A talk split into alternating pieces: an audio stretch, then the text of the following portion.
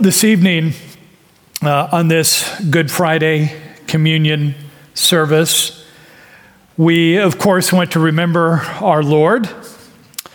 And uh, as we prepare ourselves to do that, I want to look at uh, an interesting topic throughout the Bible.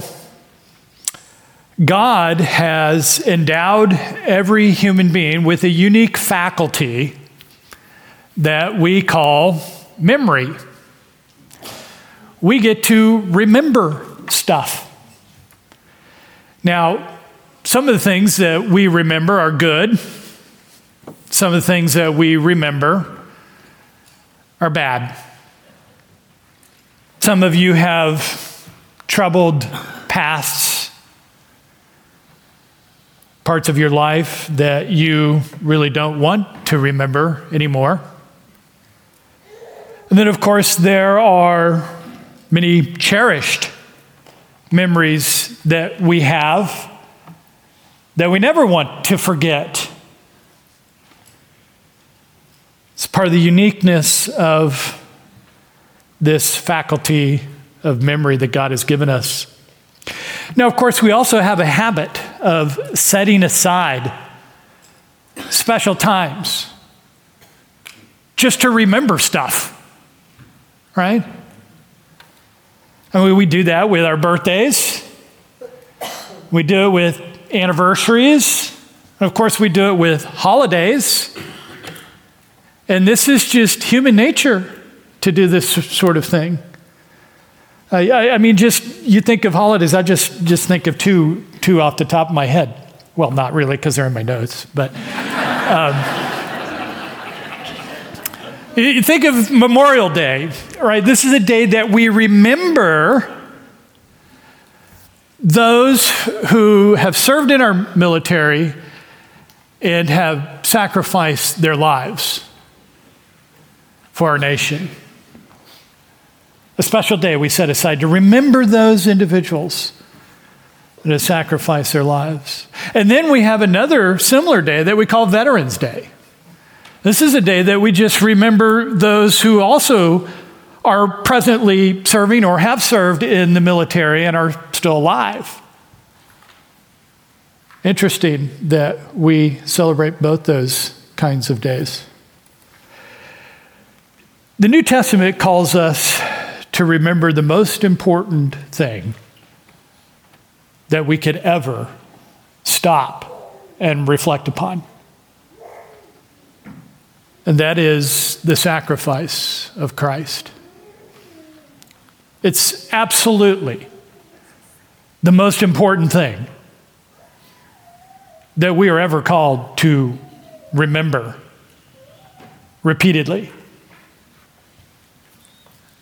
And as we begin to prepare ourselves to remember the sacrifice of Christ, this evening, I, I, just want to walk through the Bible a little bit and just visit this subject of remembering, because it's all over the Bible.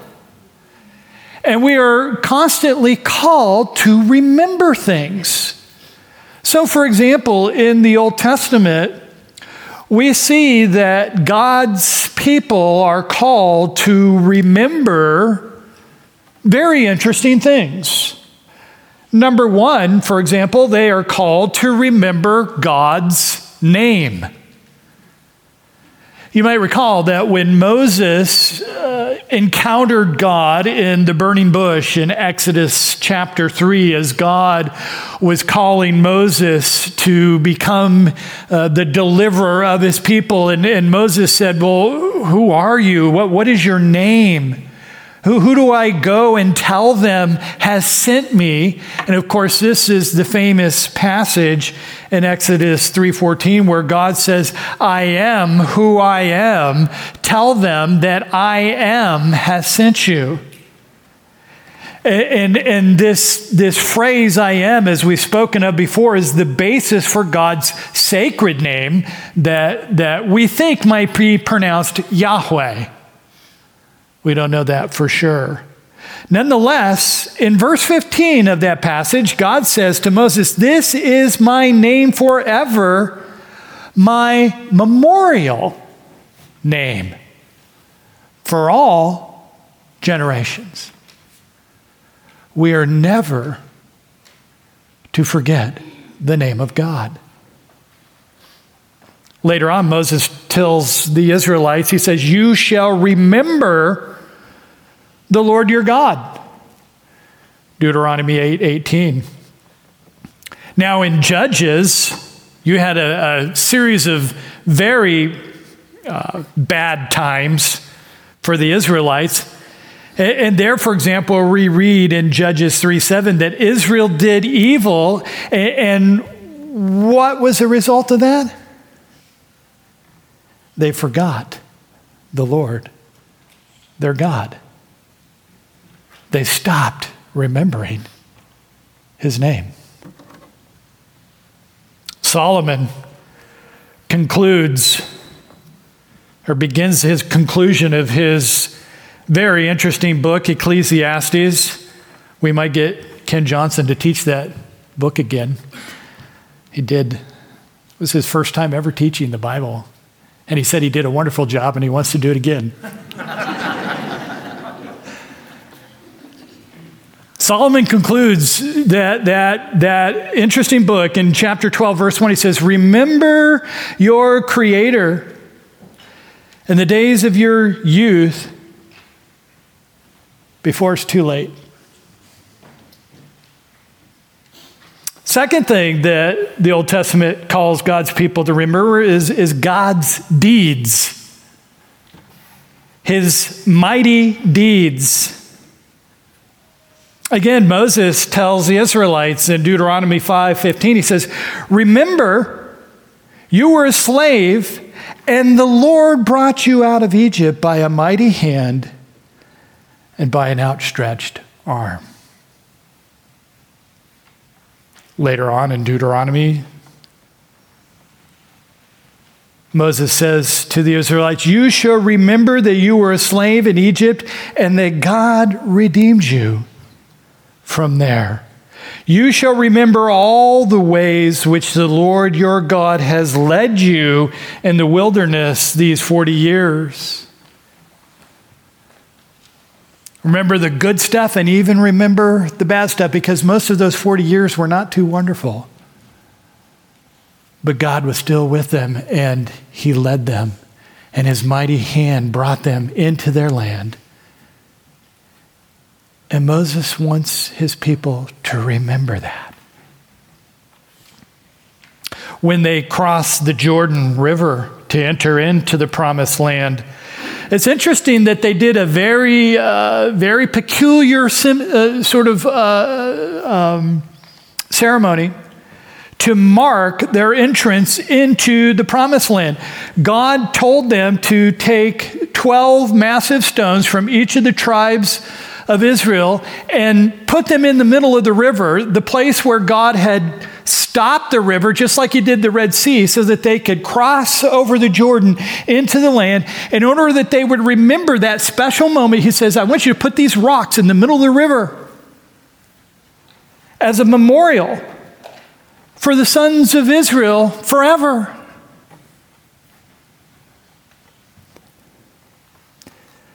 David in Psalm 103, verse 2 says, Bless the Lord, O my soul, and forget none of his benefits who pardons all your iniquities and heals all your diseases, who redeems your life from the pit, who crowns you with loving kindness and compassion, who satisfies your years with good things so that your youth is renewed like the eagle. When you look at this subject of remembering what God has done for you, as reflected in the, in the call to the Israelites to remember what God had done for them, it's kind of like God is asking us to walk into the future backwards right? In other words, you're going forward, but you're walking backwards. Why? So that your eyes can look back on what God has done. looking at his past deeds of deliverance and salvation, of sustenance and care, and meeting your needs and blessing you. We always should walk forward with our eyes looking backwards so that we can always reflect on what God has been doing. Another interesting aspect of remembering in the Old Testament is God's people are called to remember God's special days. We know, for example, that God set aside one day of the week for the Israelites to celebrate uh, what is called the Sabbath, so that they would remember God and worship Him. And we know of the feast days that God established for the Israelites. Uh, the, the yearly feasts, there were seven of them. And they were all days and, and really many days sometimes of remembering God's mighty deeds, such as Passover. And then after Passover came the Feast of Unleavened Bread. And then after that came the Feast of First Fruits. Then after that came the day of Pentecost and the Feast of Weeks and then the Feast of Trumpets, and then the Day of Atonement, that special day when Israel was to remember the atoning sacrifice that God made for their sin. And then the Day of Tabernacles, all of these feasts had very special things that the Israelites were called to remember. And then, of course, all over the Old Testament, you see that God commands his people to remember his commands. In fact, another interesting reminder for the Israelites to remember the commands of the Lord was that they were to attach these little tassels to their robes, the corners of their robes, so that they could remember God's commands.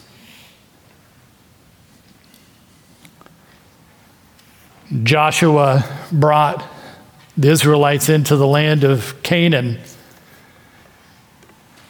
And Moses had gone to be with the Lord. He said, Remember the word which Moses, the servant of the Lord, commanded you.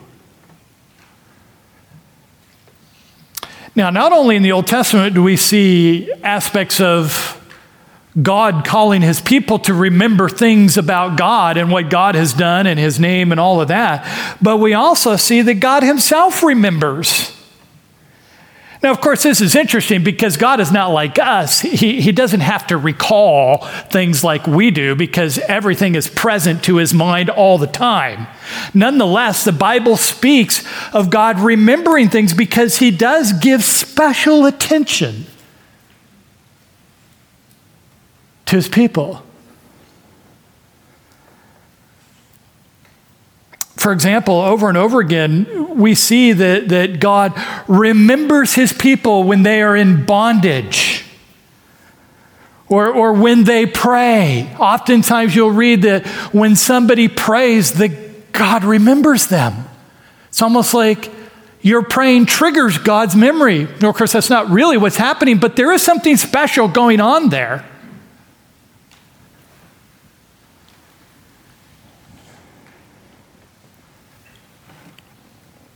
How many times do we read, for example, someone praying saying, Remember me, O Lord, your servant? God remembers his covenants. He remembered his covenant with Noah that every time it rained under certain conditions, there's a rainbow just so he could remember his covenant with Noah that he would never destroy the earth again by flood. He remembers his covenant with Abraham, his covenant with David. He remembers the new covenant that God made with Israel and that we as a church get to participate even in now. And God will never forget those covenants because they're not entirely fulfilled yet. God will never forget his people. He remembers his redemptive work and this may be the most important thing and the most encouraging thing for us. For example, we read in Jeremiah 31 34, and this is connected to the new covenant. He says, I will forgive their iniquity and their sin, I will remember no more. Now that's good. you don't want God to remember your sin once He has forgiven you of your iniquity. And the promise of the Word of God is that He will not. Well, we have also in the New Testament a number of places where, again, we are called to remember. I'm just going to read a couple of passages as we prepare for communion this morning. For example, in Paul's letter to Timothy, his second letter to Timothy, chapter 2, verses 8 and 9, he says, Remember Jesus Christ, risen from the dead, descendant of David, according to my gospel, for which I suffer hardship, even to imprisonment as a criminal. But the Word of God is not imprisoned. Remember Jesus Christ risen from the dead. Peter, a number of times in his second letter, encourages believers to remember in 2 Peter chapter 1 verse 12 through 15 he says, Therefore, I will always be ready to remind you of these things. Even though you are even though you already know them and have been established in the truth which is present with you, I consider it right as long as I am in this earthly dwelling to stir you up by way of reminder knowing that the laying aside of my earthly dwelling is imminent, as also our Lord Jesus Christ has made clear to me. And I will also be diligent that at that time, after my departure, you will be able to call these things to mind.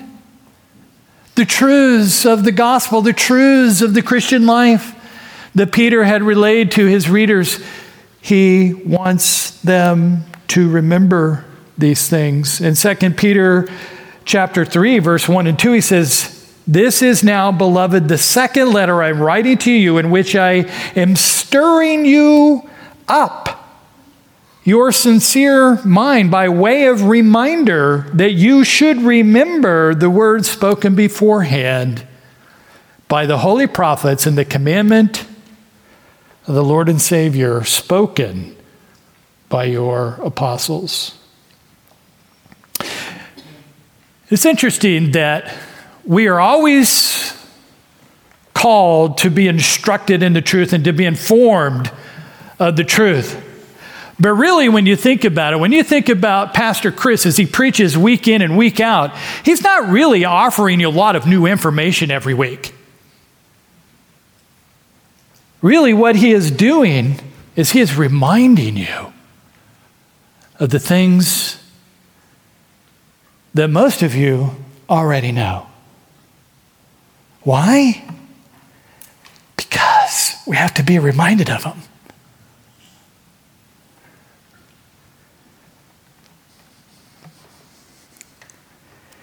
And tonight, we have to be reminded of the most important thing Jesus' sacrifice for our sins.